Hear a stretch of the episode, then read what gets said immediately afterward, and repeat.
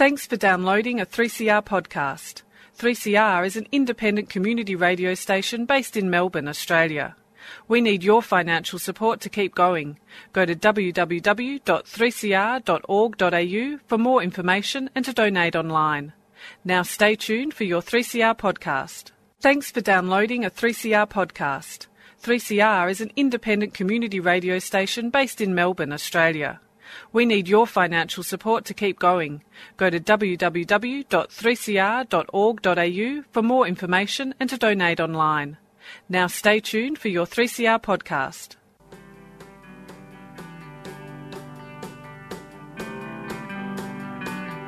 Animales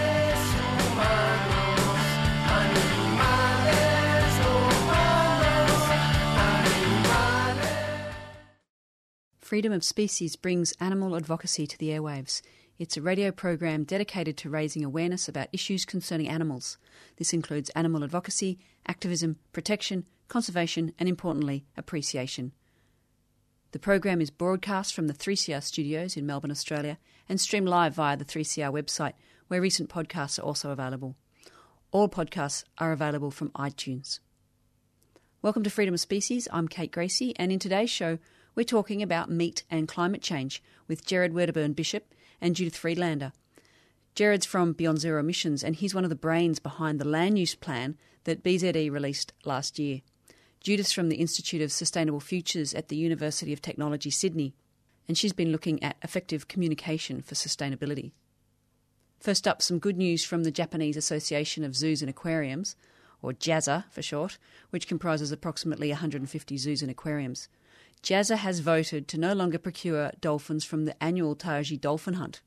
JAZA was given a choice by the World Association of Zoos and Aquariums, also known as WAZA, to either stop purchasing dolphins from Taiji or have its WAZA membership permanently suspended.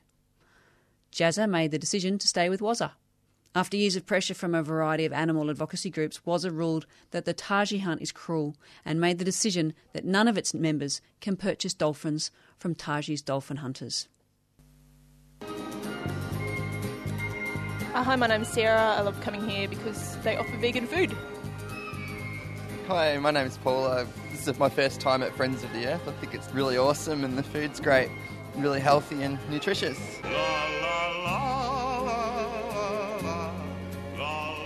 Friends of the Earth Food Co op, 312 Smith Street, Collingwood. A tuneful experience.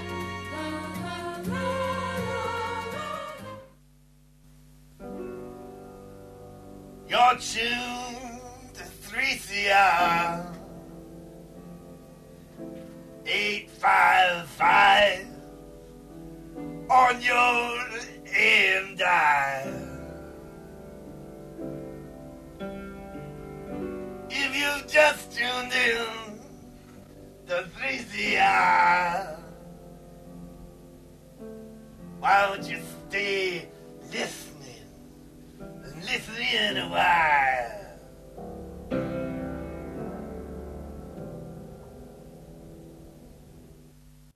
Beyond Zero Emissions is a non for profit, Melbourne based organisation that's been busy designing a zero emissions economy for Australia.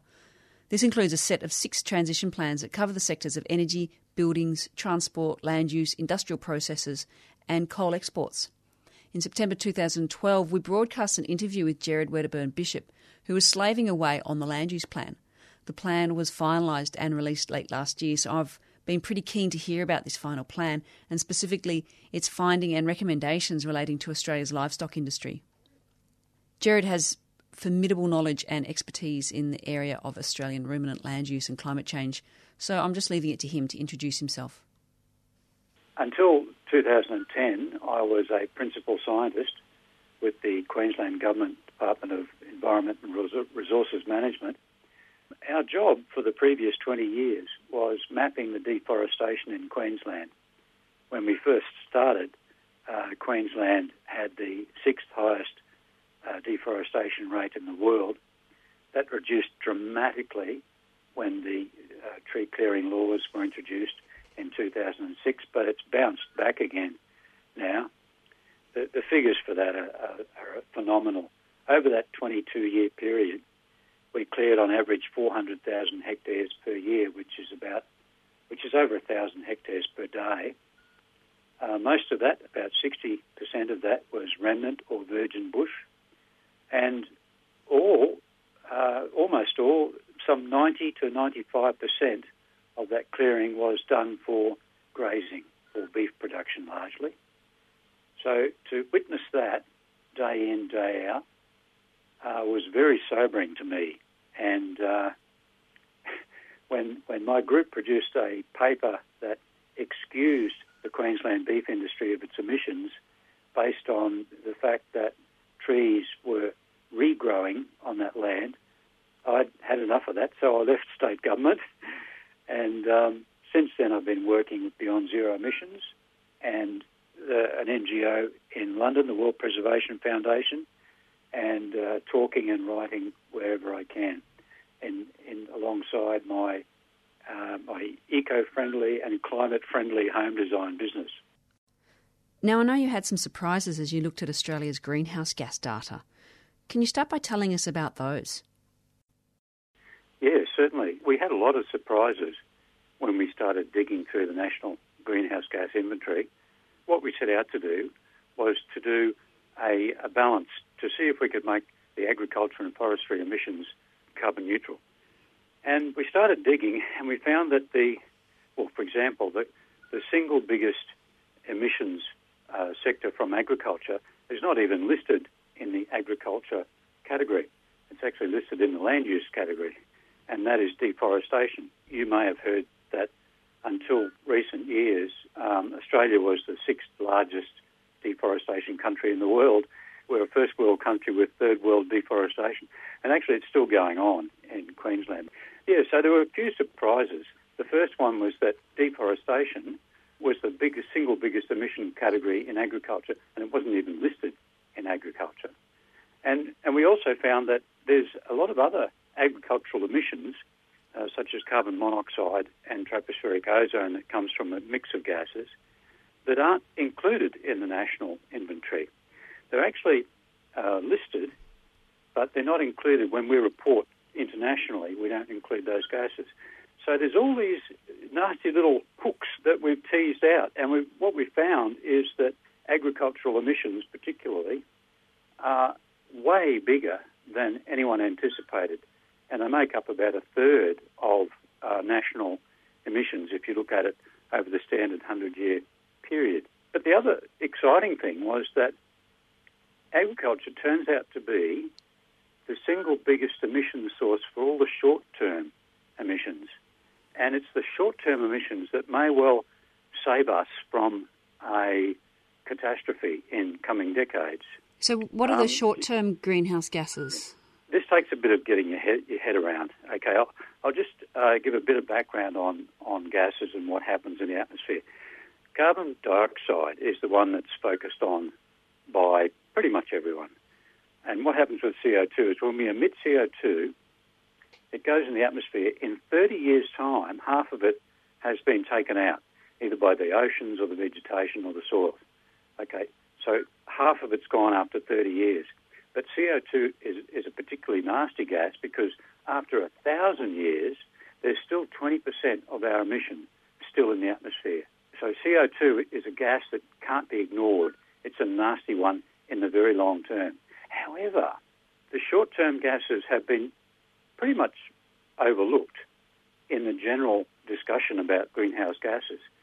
And that was for good reason. In the early days, there was a lot of uncertainty about those gases, and some of them affected regions rather than the global situation. The only short term gas that was included in the agreed national greenhouse inventories was methane. And that was considered to be a long term gas, even though it's gone after about 12 years. And it was also considered to be a global thing because it circulates globally. So things like methane and carbon dioxide, they're the gases of greatest concern. However, there's all these other gases that have created about 20% of global warming that are conveniently ignored. And there's good reason for that because it was uncertain. But right now, we are more certain about their impacts, and we know that they have a big effect. For example, um, there was a, a study by UCLA and Woods Hole oceanographic mob came out a couple of years ago. They looked at just two gases. They looked at CO2 and they looked at methane. And this was for, for 2005. They said, what of those gases should we change to get the best impact in 2050? Okay, 2050 is generally considered to be the time horizon when we hit or have passed dangerous global warming. So they said, okay, what gas is more important? And what they discovered was that they could either shut down uh, half of the methane emissions, and that would have the same impact as shutting down 100% of the CO2 emissions by 2050. So that gives you an idea of the power of short-term gases. We only need to shut down half of the methane. That's equivalent to shutting down all the cars, all the fossil fuels, all the coal-fired powerhouses, the lot. Okay, so this have a dramatic impact in the in the coming decades, right? And it's coming decades that are the most important for our planet. We can't all get the uh, the Tesla battery pack for our homes on the wall tomorrow. We can't shut down those coal-fired powerhouses. They've got to keep going. But we can do something about methane. And agriculture turns out to be the greatest source of methane, greatest source of carbon monoxide, and following on from that, the greatest source of tropospheric ozone. And those three gases are responsible for, since industrialisation began, those three gases are responsible for 40% of global warming. But in coming decades, they're responsible for most global warming. In other words, what I'm saying is that our figures showed that if you look at this year's emissions and you look at the impact of those over the next 20 years, what we found was that agricultural emissions is responsible for more than half of the global warming. Okay, that's from this year's emissions. So that's critical. And if we can get a lever on that and change those emissions, which we can quite easily, we've done a breakdown of the sectors and where that comes from, and we can easily identify those small, in the overall scheme of things, small industries that contribute the, the lion's share of those emissions. So, yeah, that was the biggest surprise we got that agriculture is responsible for the short term gases and is being so, it's going to make a possible get out of jail card globally as well as for Australia. It's a very powerful thing. So, what are the land use plan's key recommendations for moving Australia towards carbon neutrality in terms of agriculture? Okay, well, first of all, I should say that the, the premise of the report was a spatial uh, GIS exercise. We looked at the continent of Australia. We looked at in, in, terms of what it produces, and we looked at in terms of the soils, the rainfall, the climate, uh, what can be grown, what is grown, the agricultural outputs, and we did that spatial modelling. And what we came up with was for each uh, regional, small regional area, the the sub biogeographical regions, we looked at how much of each farm would need to be set aside for, for forest to offset the emissions of that farm. And on average for Australia, that's 13%. If we turn 13% of Australia's agricultural land back to forests, we will offset all the agricultural emissions, pretty much. However, it's the short-term gases that, that still are the, are the important kicker for the next for coming decades. I'll just drill down and look at which of the sectors within agriculture are responsible for that. Okay, if you look at methane, methane's the big one in, in agriculture, and by far the largest part of that, about 75% of that, is from grazed beef. Okay, it's the enteric fermentation that they it develops in the gut.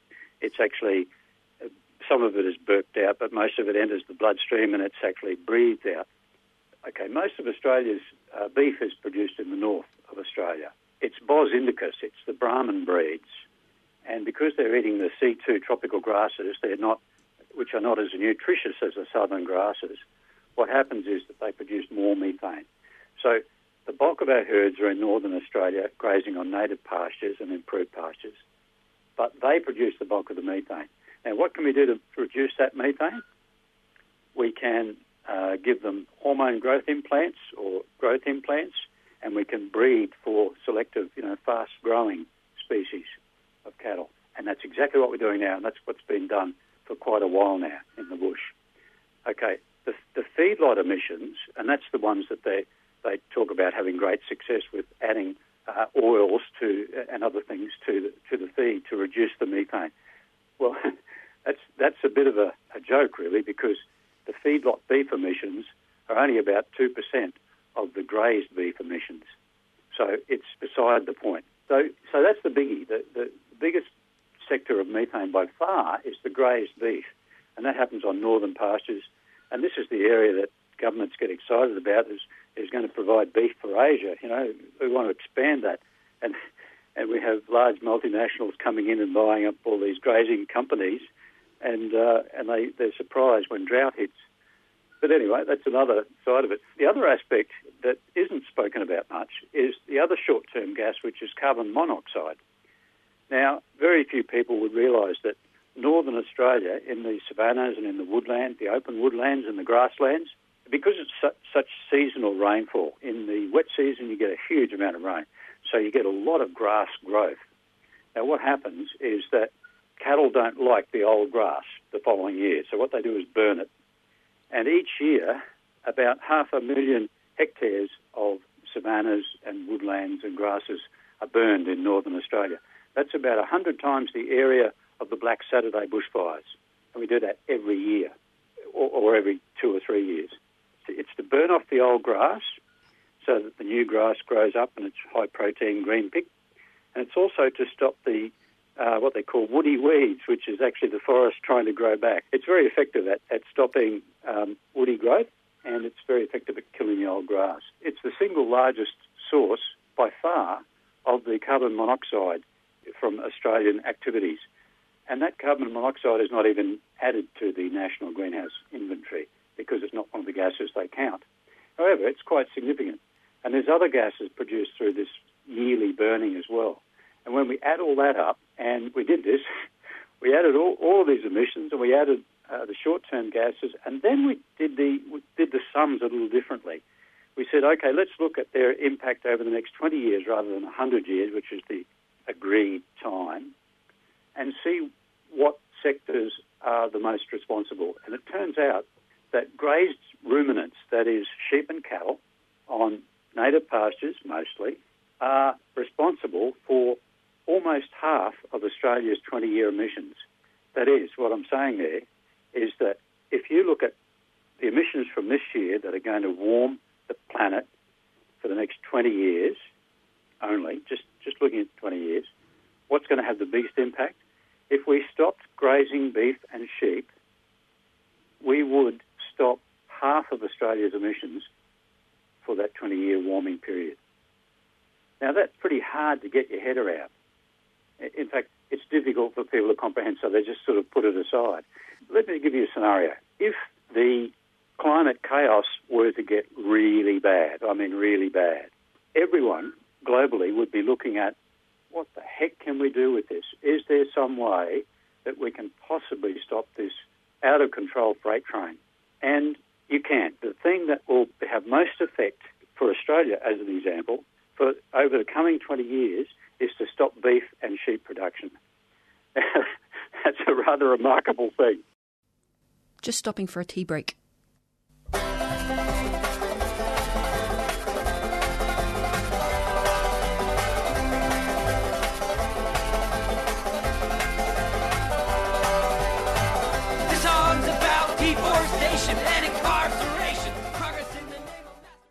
You're listening to Freedom of Species on 3CR Community Radio, and that last song was by Californian band Moon Bandits, and it's called Property Damage A Love Story.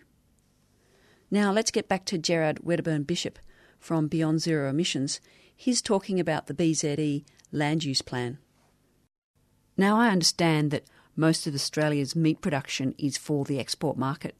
So if Australia was to reduce or eliminate its herd, could that mean that we end up denying a critical source of food to our trading partners, who are often less developed countries?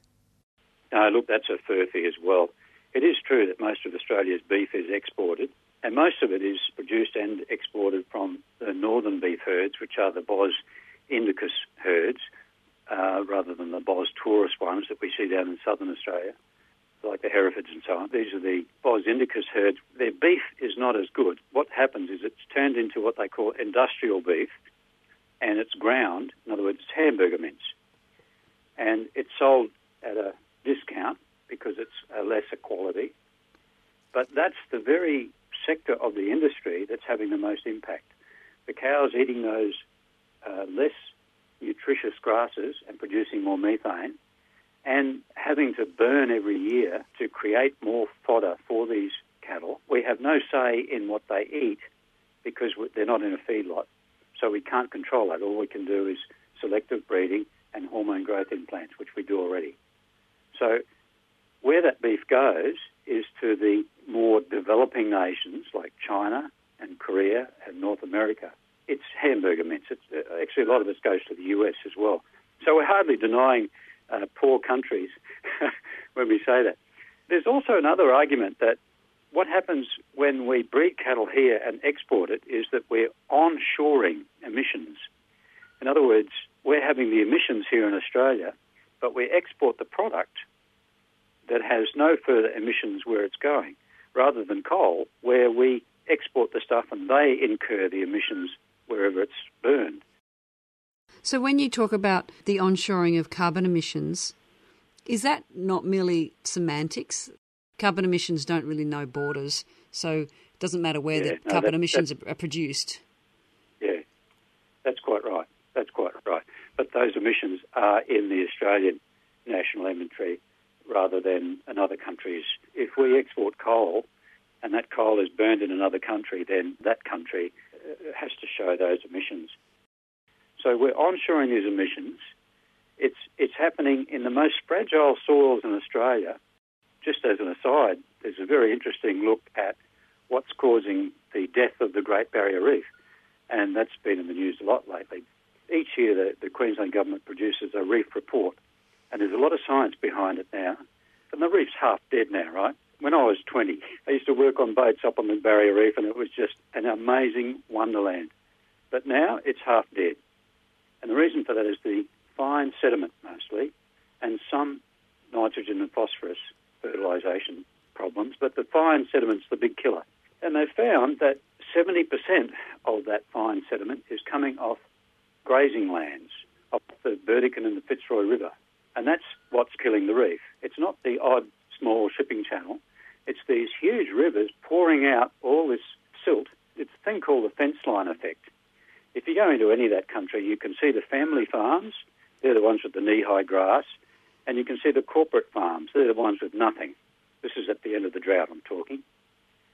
So it's dollars. It comes down to just pure dollars.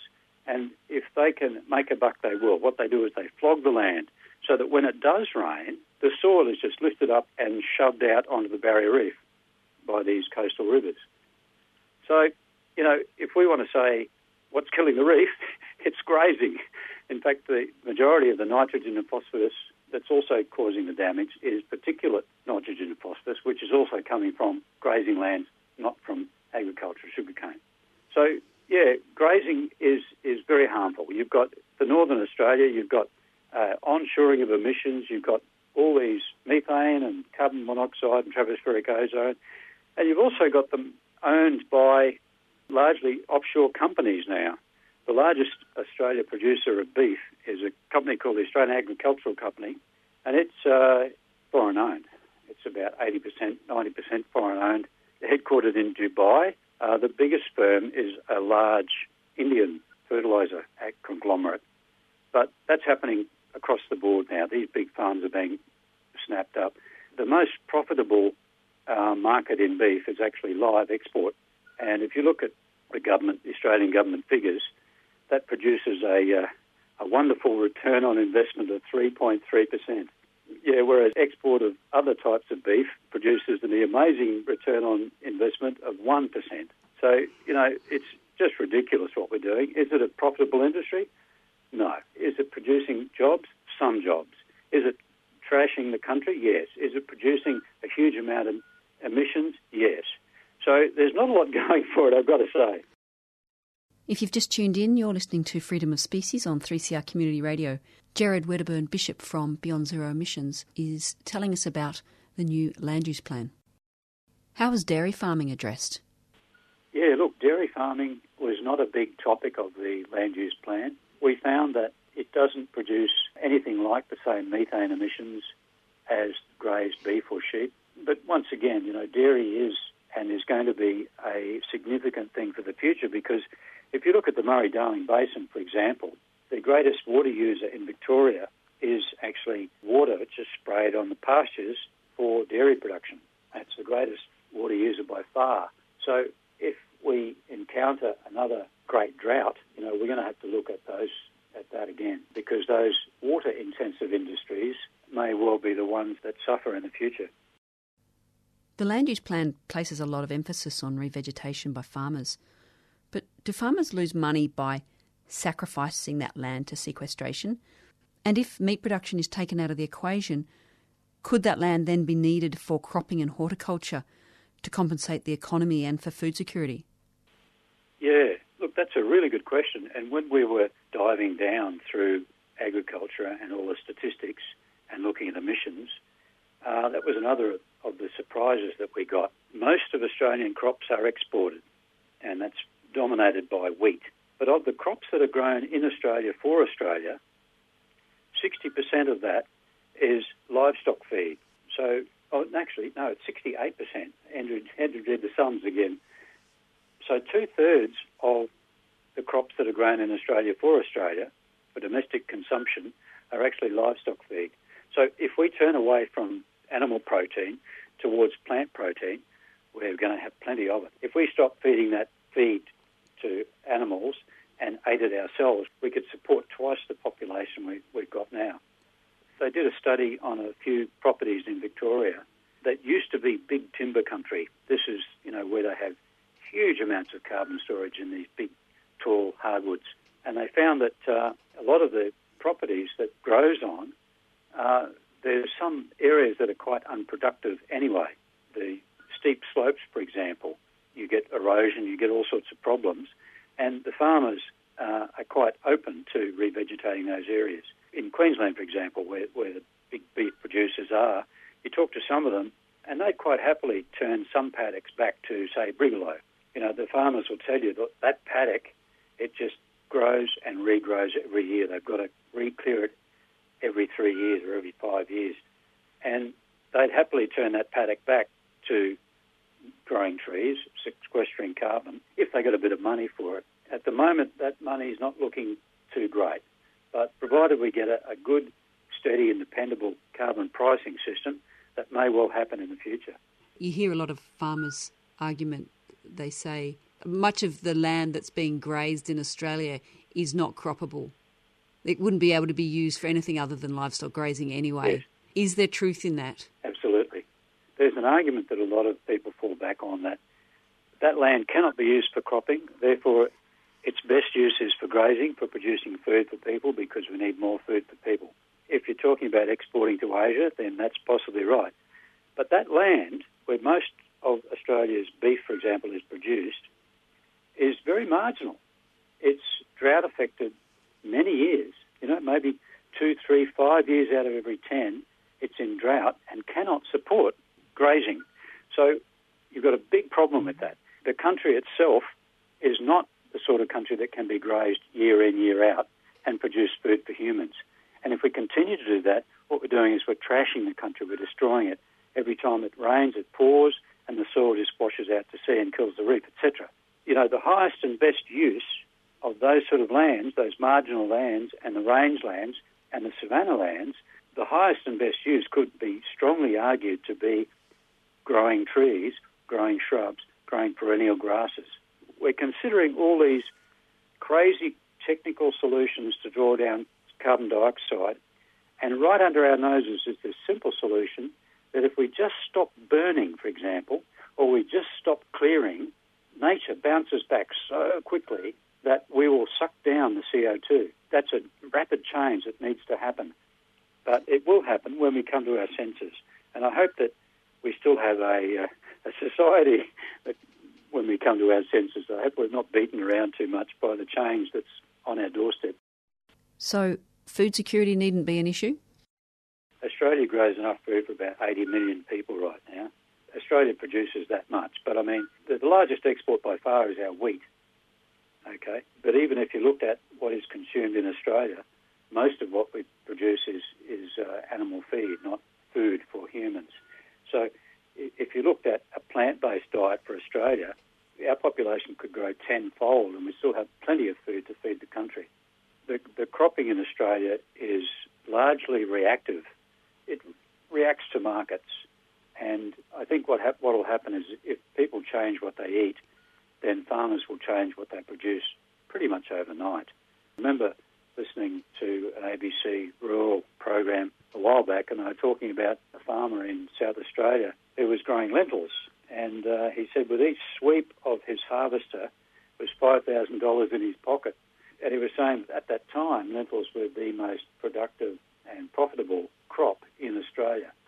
And what we need to do is, is look at non-conventional crops. They're out there for sure, but you know the, the amount of government funding for agricultural research has really dropped in recent decades, and uh, that support has pretty much gone by the board. So you know we need to stimulate that sector of the agricultural production to look for the future because if we want to support the uh, coming population, global population, if projections are to be achieved, the world needs to produce as much in the next 50 years as it has, that's food, as it has in the last 500 years. So the pressure on food production is going to be enormous. And the UN knows this, and uh, a lot of organisations are now reporting that we must change. It is not possible for humanity to continue the same diet and survive with the population that's on our doorstep.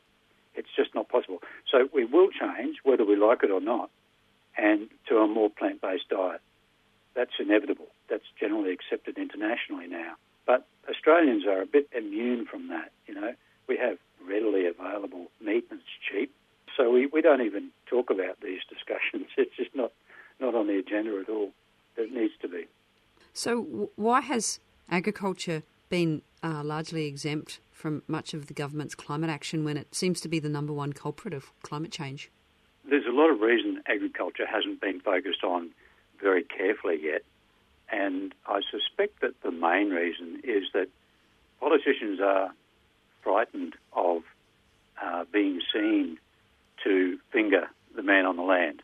Yeah, a lot of people see criticism of agriculture as being criticism of farmers, uh, something akin to criticism of war being turned around to be a criticism of soldiers, which it's totally not. And that's the case here. No politician wants to be seen as critical of farmers because, after all, they feed us, they're our heroes. And so most sides of the political divides have left agricultural alone. So, is it possible that we're presently wasting valuable time by focusing much of our efforts into reducing fossil fuel use? Yeah, don't get me wrong, CO2 is really important for the longer term. And in coming decades, uh, we've got to draw that down.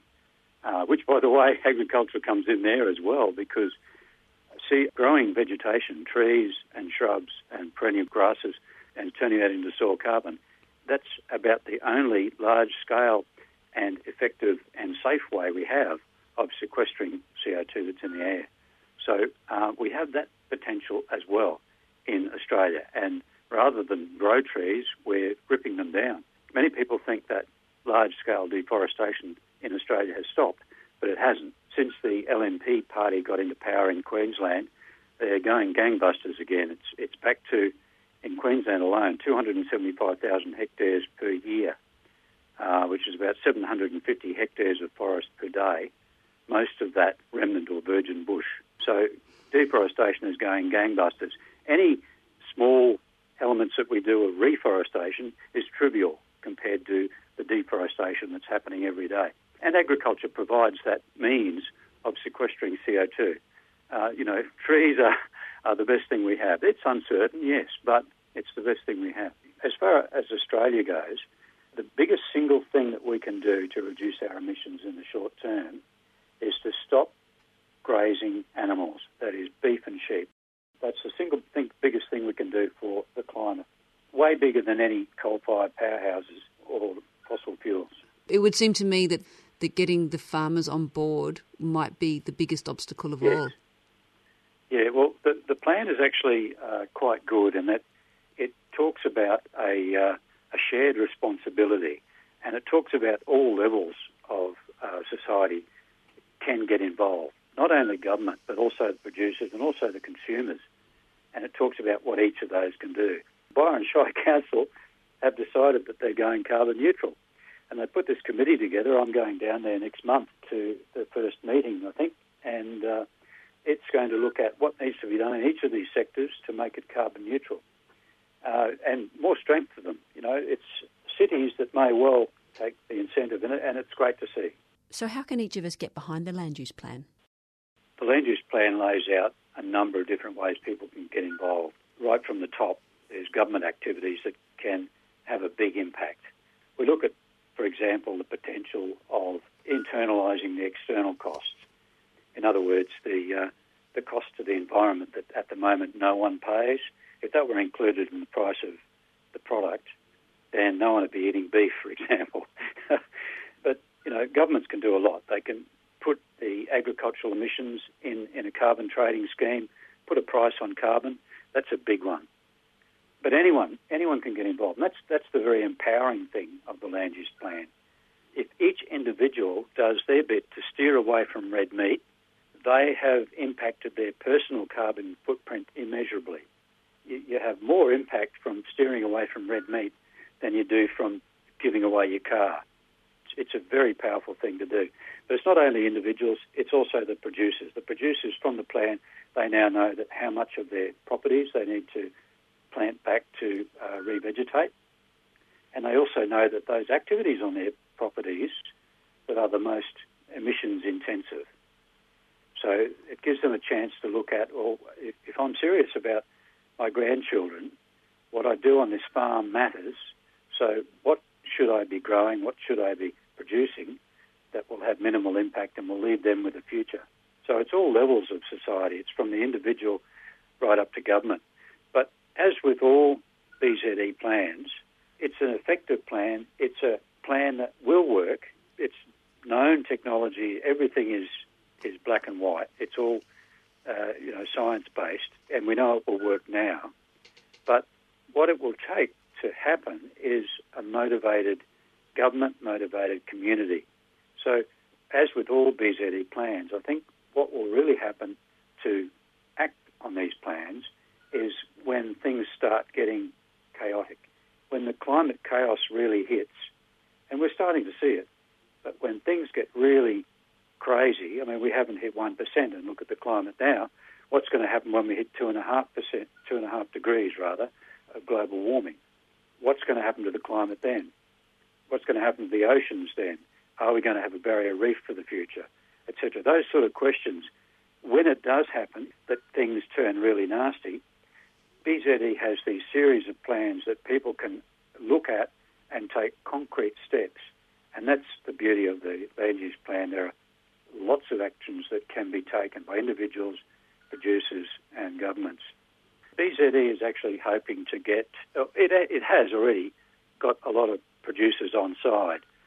When uh, Andrew Longmire was researching the plan, he contacted a lot of farmers and got involved with a number of them to look at their properties and what they could do on their properties to make them carbon neutral. And so I think uh, a lot of producers will be thinking along the same lines. So it's something we need to promote. It's something that needs to be more discussed in the media. This is the discussion that we need to have. It's a hard discussion, but as a community, as a, a planetary citizen, we need to have these hard discussions. At the moment, it's being pretty much ignored, particularly the land use side. Fact is that what you eat has more impact on the planet than pretty much anything else you do.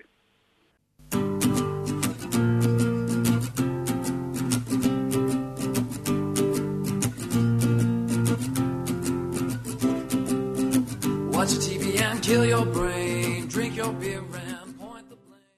You're listening to Freedom of Species on 3CR Community Radio, and that track was Be the Change by True Nature. Prior to that, we heard from Gerard Wedderburn Bishop of Beyond Zero Emissions talking about the land use plan. If you want to get a copy of the land use plan, they're available from the BZE website. Just go to bze.org.au and click on Zero Carbon Australia. All your promises have been broken. Just like writing the same. I'm Germaine Greer, and you're listening to 3CR. Treaty Now.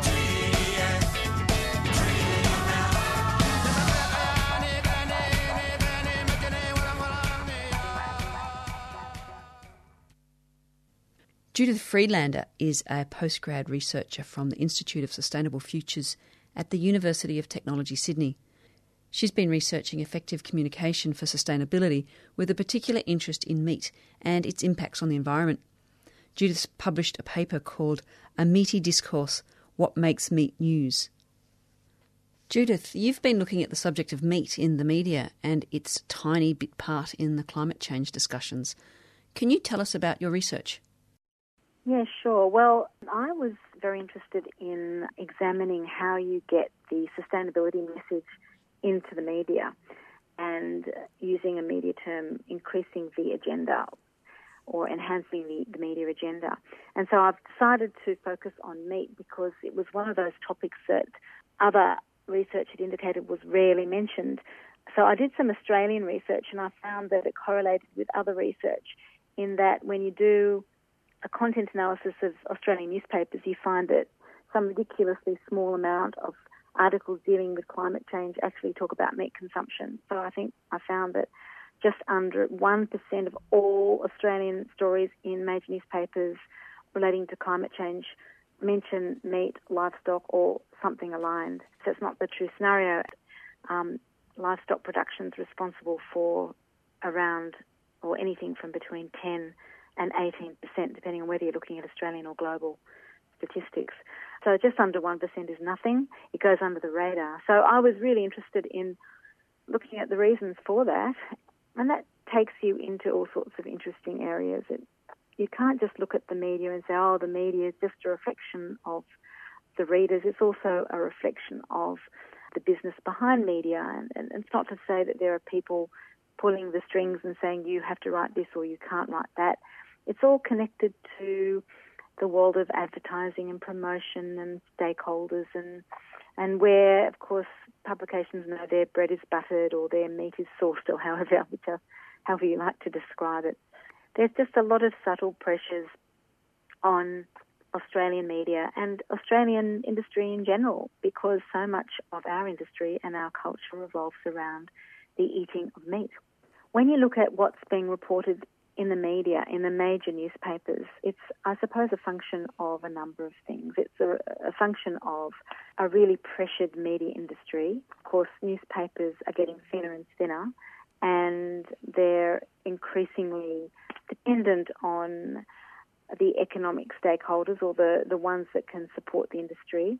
So perhaps um, unconsciously, when newspapers publish um, editorial, they are very aware of those people who are supporting them. So they're less likely to be running lots of features on Meatless Monday or Meat Free Week or Meat Free Month because they're concerned that the meat and livestock industry are going to come down on them like a ton of bricks and they're not going to advertise with them anymore. I mean, I don't think it's a an intentional thing. I don't think, but I do think that's something that plays a part. I think that, of course, with what's happening with the media in general and the increasing stratification of media, that newspapers are not as broad based as they used to be. Once upon a time, even 10 years ago, there was an environmental section in the Sydney Morning Herald where you could, every week, you could read about dedicated sustainability stories. That doesn't exist anymore. And as the papers get thinner and thinner, those areas become less and less and deal increasingly with mainstream or more conservative news elements. Of course, we could talk about the growth of social media, and social media, I think, provides a glimmer of hope as to you know the potential and what's possible, and um, and trying to get the message out there. What makes meat newsworthy?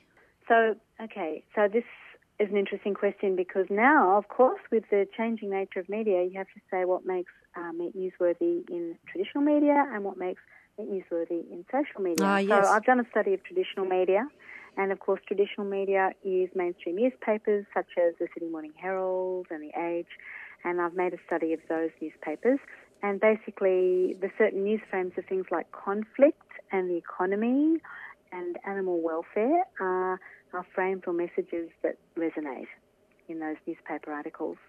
What was really interesting was that after the Four Corners report that was looking at animal cruelty and live exports, there were a lot of stories about meat around that time, and they basically that was the time that animal welfare and animal, animal cruelty issues came to the fore.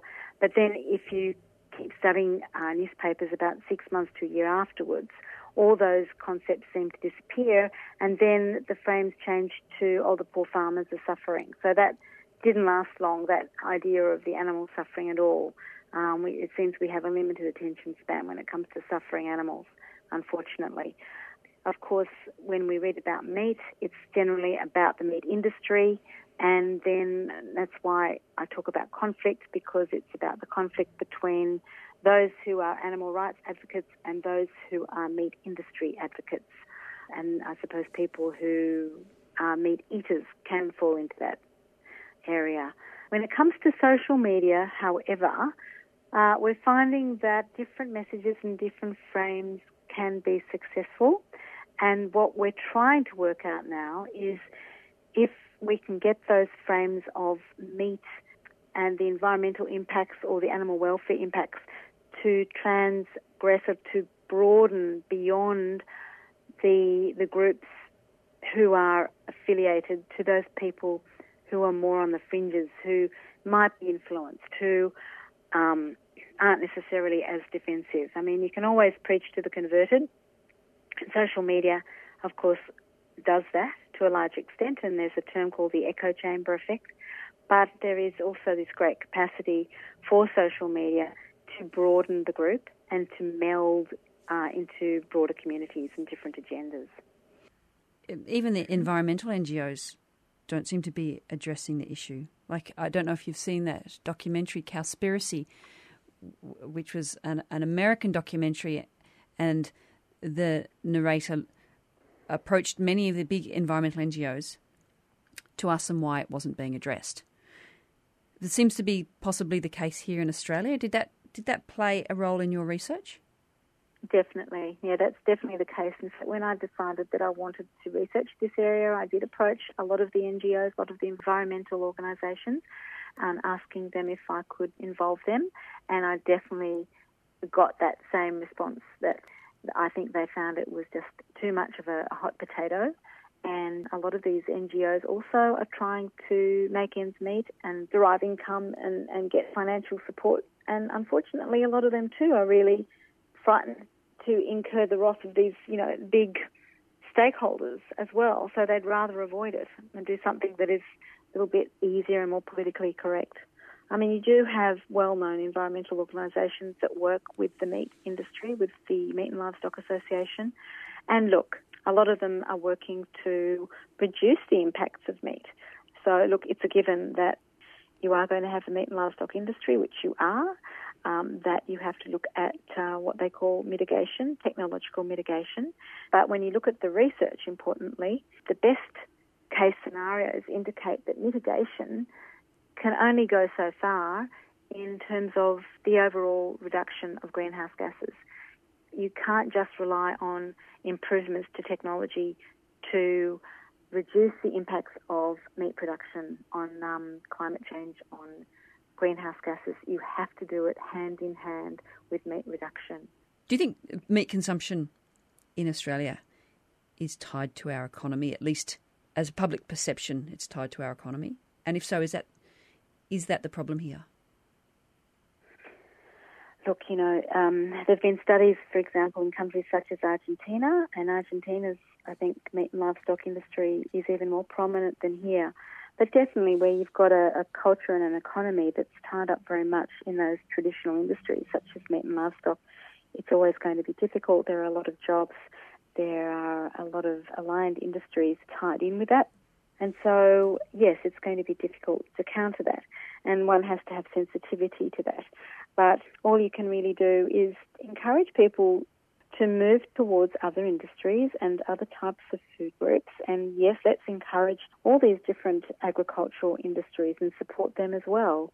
But uh, the future of this country is definitely not going to be in meat and livestock. It just can't. We, we cannot sustain that. We cannot sustain the impacts with the generating of greenhouse gases and the high use of water that's aligned with it, and things like phosphorus, which nobody really talks about. There's a limited amount of phosphorus in the world. Meat uses a high percentage of it, and we'd be much better off if we continue to move towards eating more plant based foods. You're listening to Freedom of Species on 3CR Community Radio, and you've just been hearing from Judith Friedlander from the University of Technology, Sydney. She's been raising the agenda of a very inconvenient message that is, the issue of meat and its relationship to climate change. Check this out, man. This way. This is Izzy Brown from Combat Wombat.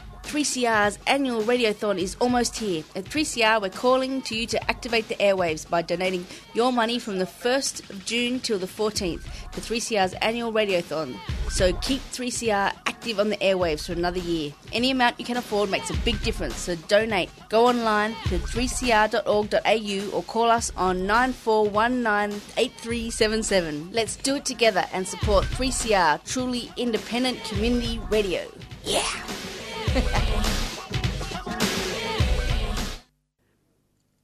So, if this show has piqued your interest on the topic of meat and climate change, I recommend you get along and see the excellent new doco Cowspiracy. And as it so happens, there's a screening this Wednesday evening in uh, Melbourne CBD. There's a link to the event on the Freedom of Species Facebook page, and it's been advised to book tickets beforehand. Otherwise, you can just get along to cowspiracy.com and buy a digital copy there.